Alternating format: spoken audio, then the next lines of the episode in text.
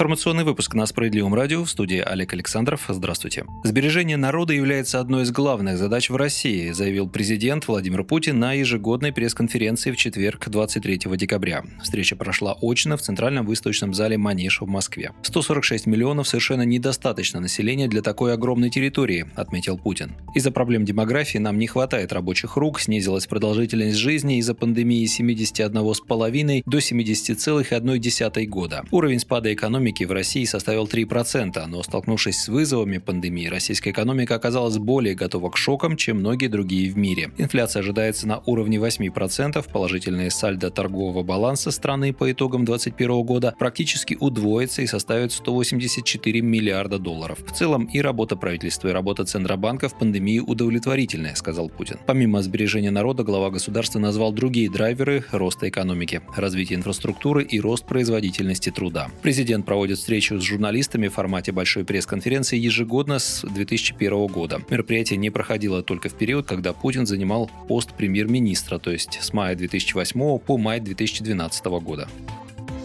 В Госдуме потребовали объяснения от Центробанка, в связи с чем из страны вывозится почти все золото, добытое на ее территории. Инициативу сформулировал глава Комитета по финансовому рынку, депутат «Справедливой России» Анатолий Аксаков. Согласно данным Федеральной таможенной службы, Россия экспортировала 240,5 тонн золота за январь-октябрь при добыче в 256,5 тонн. Слитки с российских заводов улетают преимущественно в Лондон, который является главным мировым хабом по торговле драгметаллами. По итогам прошлого года экспорт золота из России вырос на 160% после того, как в апреле ЦБ прекратил закупки драгметалла в резервы, а правительство начало выдавать производителям генеральные лицензии на экспорт, де-факто разрешая вывозить все золото, что добывается в нашей стране.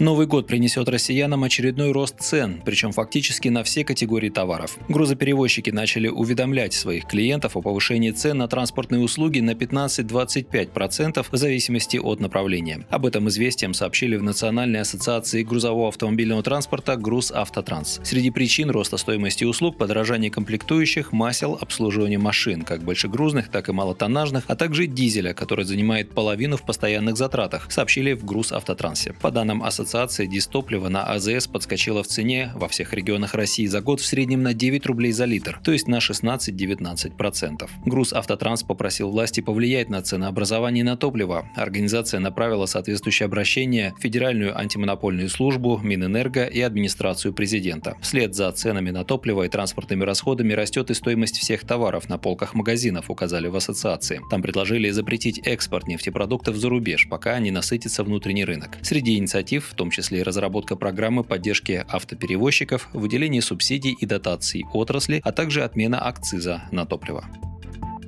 Регионам России разрешили самостоятельно определять тарифы на электроэнергию для населения. Кабмин позволил субъектам Федерации вводить дифференциацию тарифов на электроэнергию для населения в зависимости от объемов потребления. Соответствующие правки вносятся в постановление правительства номер 1178. В документе отмечается, что субъект может самостоятельно устанавливать объем потребления, который может получить по льготному тарифу, а также определять разные тарифы для отдельных групп населения. В Федеральной антимонопольной уже поспешили заверить, что стоимость электроэнергии не вырастет. В комментарии для российской газеты ведомство отметило, тарифы для населения будут установлены с учетом прогноза социально-экономического развития и существующих мер социальной поддержки граждан. Отмечается, что принятое постановление позволит главам регионов при необходимости пресекать злоупотребление со стороны потребителей. Также документ защитит льготные тарифы от их нецелевого коммерческого использования.